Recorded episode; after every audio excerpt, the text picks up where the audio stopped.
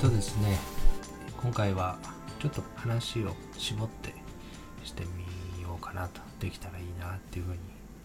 思ってます。うーんと全く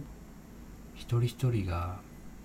完全にオリジナルな世界の中を生きてるっていうことですよね。これって本当に考えればすごく当たり前のことなんですけど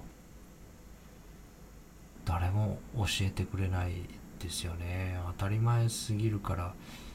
言わなくても分かってるだろうぐらいなことになってる感じがありますよね。その完全にオリジナルな世界をみんな生きてるってことですね。どういうことかっていうと外の世界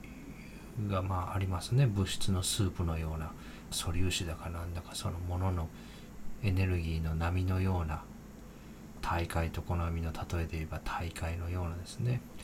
いろんな物質のスープがまずあるわけですね。でそこの中に車やら人やら犬やらあ猫やらそういういろんな一つ一つの小波に見えるような盛り上がりや塊があるわけですね。石もコンクリートも木も。全部一つ一つの大きな物質のスープの中に生まれる変化の一つですね。でその変化の一つの小波の中に何の因果かタンパク質の塊のようなものができてそこに大脳が1個あるわけですね。でそこの大脳には外の世界から情報が送られてきてでそこで映像や音や匂いやそういう入力されたものが立ち上がるわけです。でまあちょっと全部をもう同じ仕組みなんですけど全部を話しちゃうとぐちゃぐちゃになるので視覚だけにちょっとフォーカスして考えてみるとまずその網膜っていう受容体がありますよね。目の中にね。だいたい2センチぐらいのスクリーンですよね。そこに物が入ってきてそこで受容してそこで色がつくわけですね。で色の付け方はもう個体のそれぞれで全然違うわけですね。犬は二色色毛なので人間とは違う白黒に近い世界を見てるわけですね。で人間の個体の中でも20人に1人は色毛なので全く違う色の世界を見てるわけですね。この外のスープは同じだけど入ってきたものに色をつけるですね。絵筆がもう一人一人全然違うわけですね。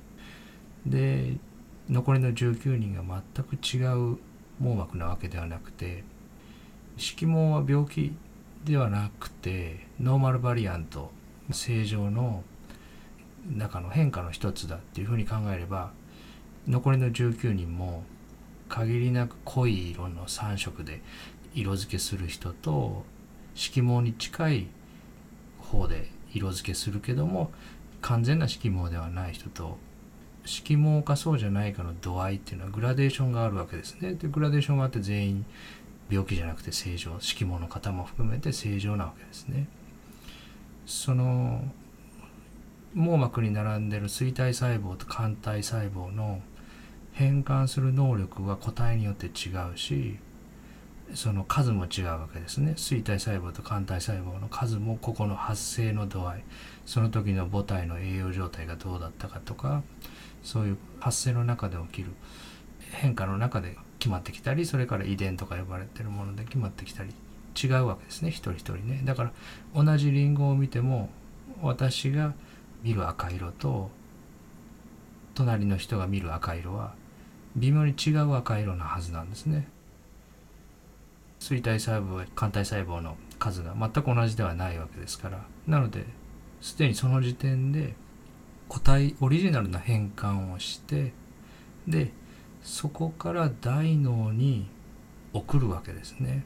で網膜に映ってる映像は上下左右が逆ですひっくり返ってます水晶体がレンズなのでひっくり返った映像が網膜に映ってそれが大脳に送られて大脳に映し出されてるものの方を私たちは見て生きてるわけですね。でその光っていうのは左右2ミリの覗き穴から網膜に入り大脳に映し出されてで私たちはもともとのその外の物質の大会ですねいわゆるもののスープいろんなものがこう波のようにあるもののリジナルなスープを見てるんではなくてそのスープが網膜に映し出されてそれが神経細胞の神経繊維で大脳の後頭葉に送られて変換されたものを味わってるわけです。だその大脳に立ち上がってる映像をずっと30年40年、えー、見てきてそしてその全ての映像はわずか2ミリの2つの覗き穴から入ってきた情報に限定されてるわけですね。で1回目でもちょっと言いましたけどその2ミリの動向は時には4ミリになったり暗いところではですね明るいところでは1ミリになったりとか自動的に大きさが変わってるわけですねつまり世界をどの範囲でどれだけの量自分の後頭葉に映し出すかっていうことを全く自分たちはコントロールしてないわけですね。で完全にオリジナルな画像を一人一人が見てる。例えばスマートフォンとかでちょっと操作を間違うと今のスマートフォンは相手にの方にもカメラレンズがついてますけど自分の方にもカメラレンズがついてますよね。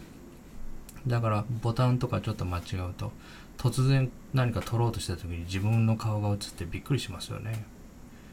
普段見てる世界と180度逆の映像を突然見せられてものすごいびっくりしますよねでもところが私と向かい合って話してくださってる方の後頭葉に映ってる映像っていうのは180度ひっくり返った映像つまり私の顔が相手の方の後頭葉に立ち上がってるわけですね。それは自分には全く及びのつかない世界ですよね。だから一緒に働いてる人それから家族どんなに近しい人でもその人が過ごした1週間の間にその人の後頭葉に映し出された映像と私の後頭葉に映し出された映像は全く違う映像ですよね。似ても似つかないものですよね。それはまさに世界に一つのオリジナルなもの。その中を一人一人が生きていて折り合いをつけてコミュニケーションしてるってことなんですね。なので一つの箱庭のようなですね世界の中にキャラクターがいっぱいこう人形小さな人形が並べてあって同じ一個の共有した世界をみんなで生きてるんではなくて私たちは頭の中に大脳に映し出された世界を日々生きていてオリジナルデータであるその大会のスープの方の元のデータですねそちらを直接見ることは絶対できないっていうもうこれは存在の制限ですよね仕掛けって言いますかね。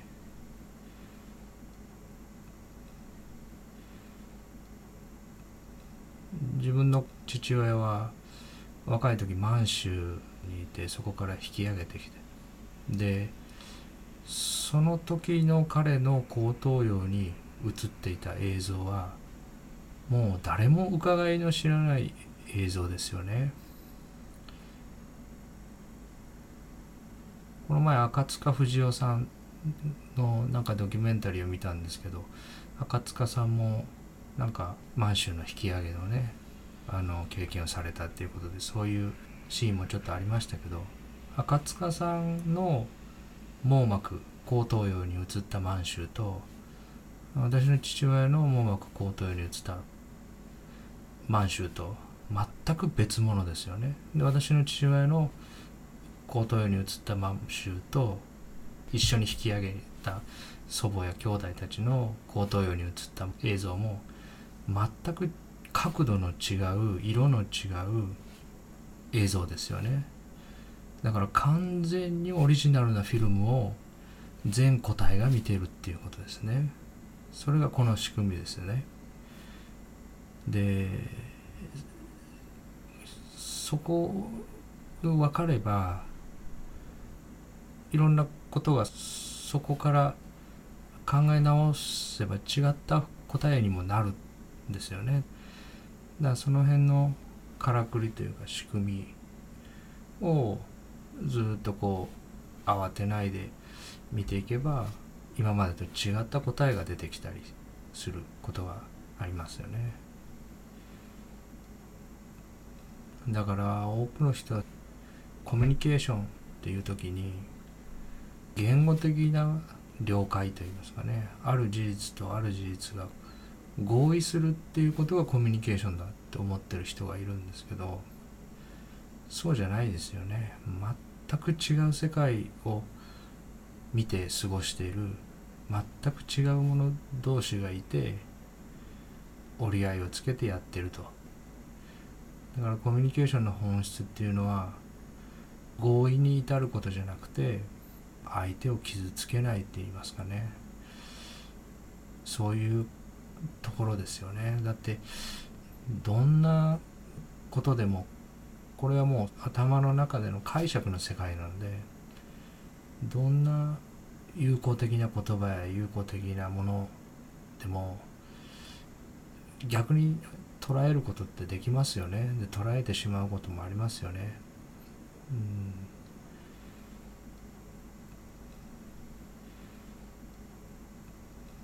でその映ってるもの自体が個人個人オリジナルフィルム。であるところにさらにそこにこれまでの刷り込みで埋め込まれた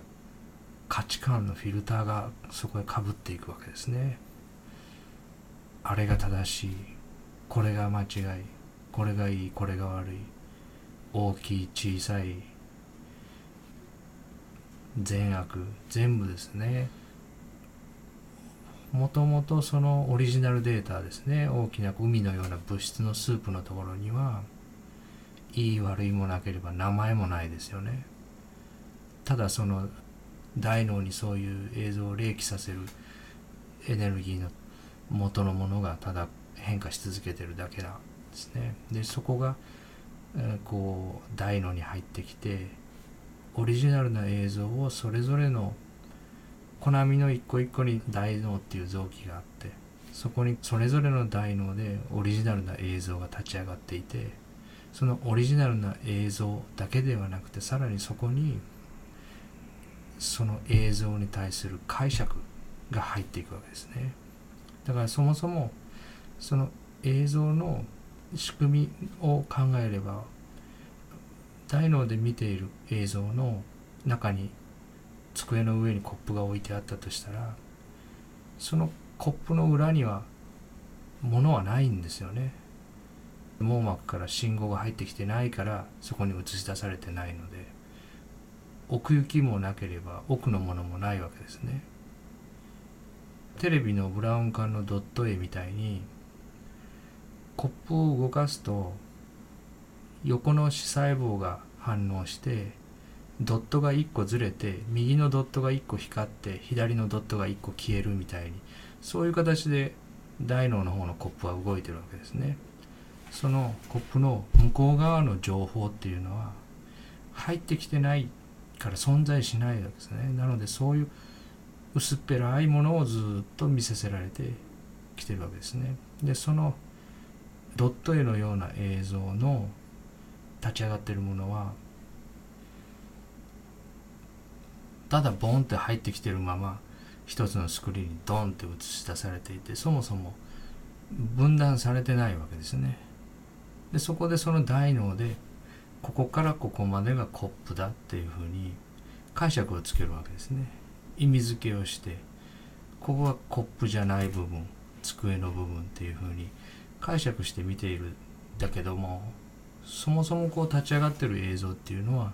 ブラウン管のドット絵のようなものをずっと見ながらそこを過去の習慣とか価値観とかで切って区切りながら解釈をつけた映像を見てる。でも解釈ももう潜在意識で瞬時に起きるのでもう見た瞬間にそれは椅子だとか机だとか名前ついたものを見ちゃってますよね。本来それは猫や犬にとっては椅子でも何でもないですよね。頭で解釈をつけて切れ目のない映像を見ているにもかかわらずどんどん切って取り出してラベルを貼っていってるでラベルを貼るとそこに対する注意力はまあそれで安全か危険かを判断してるわけですね。いつもサバイバルしようとして無害か有害かっていうことをいつもいつもラベルを貼りながらチェックしてる。で自分がここにいて自分以外のものがあってでその自分も頭の中でも今立ち上がってる映像そのものがオリジナルではないに加えてそこの立ち上がってるものに対する貼り付け意味付けはもう全部フィクションなのでここからここまでが私っていうのもフィクションだし何々県人、ね、奈良県民とか、えー、大阪府民とかいうのもバーチャルな線引きですよね。でそこに日本人アジア人その枠組みの代償は別として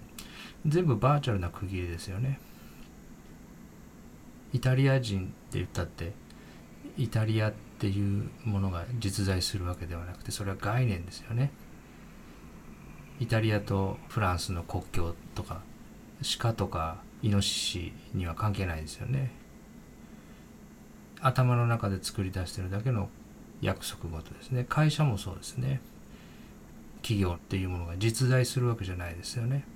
契約もあるし紙もあるし会社の名前を記入したいろんなグッズはあってそこで働く人がいて生きておられるかもしれないですけどその会社とかそれからクリニックとかそういうものは存在しないですよね。たとえそれが建物があったとしてもその建物は鳥や虫たちとかそういう生き物にとってはその名前のものではないですよね。だからそうやって全部頭の中でラベルを貼って作ってその作った世界の約束事の中で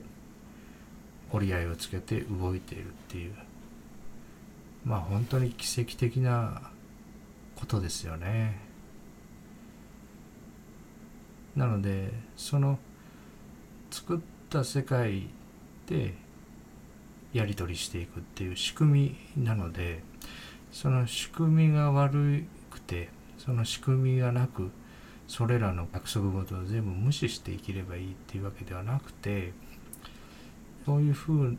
な仕組みが苦しさのもとになっているっていうことに気づいてあげればそもそもその分離した個人を良くするとか良くしないとかそういう話ではないんですけどもし苦しいのであればその枠組みは後付けのものなので組み替えられますよっていうことですね。組み替えた方がいいわけでもないし組み替えない方がいいわけでもないんだけども仕組みとしてそういう自分で貼ったラベルで自分が身動き取れなくなって苦しくなってる。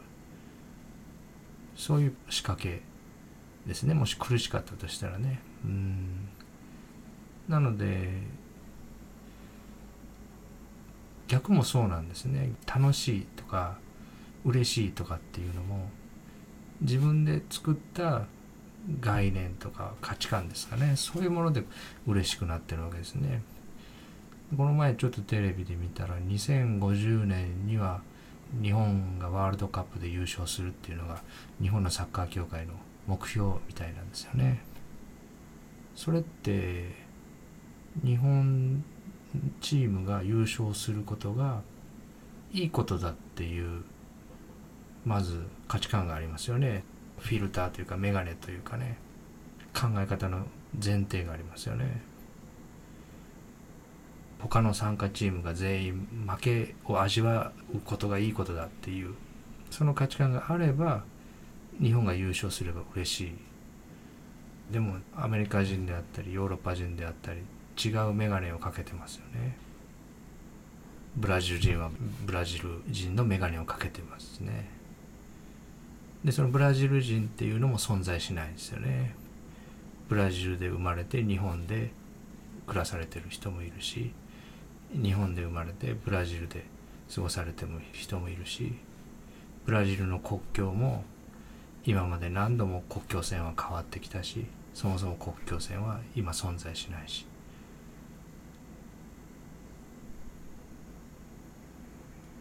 で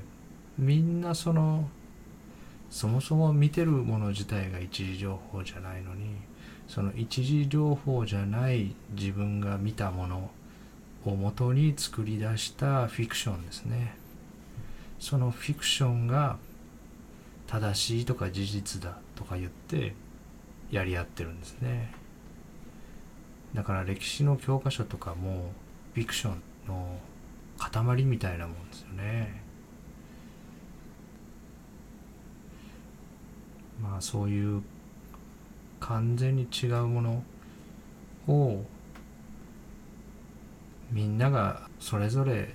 違うものの中を違う世界の中を過ごしてるっていうことを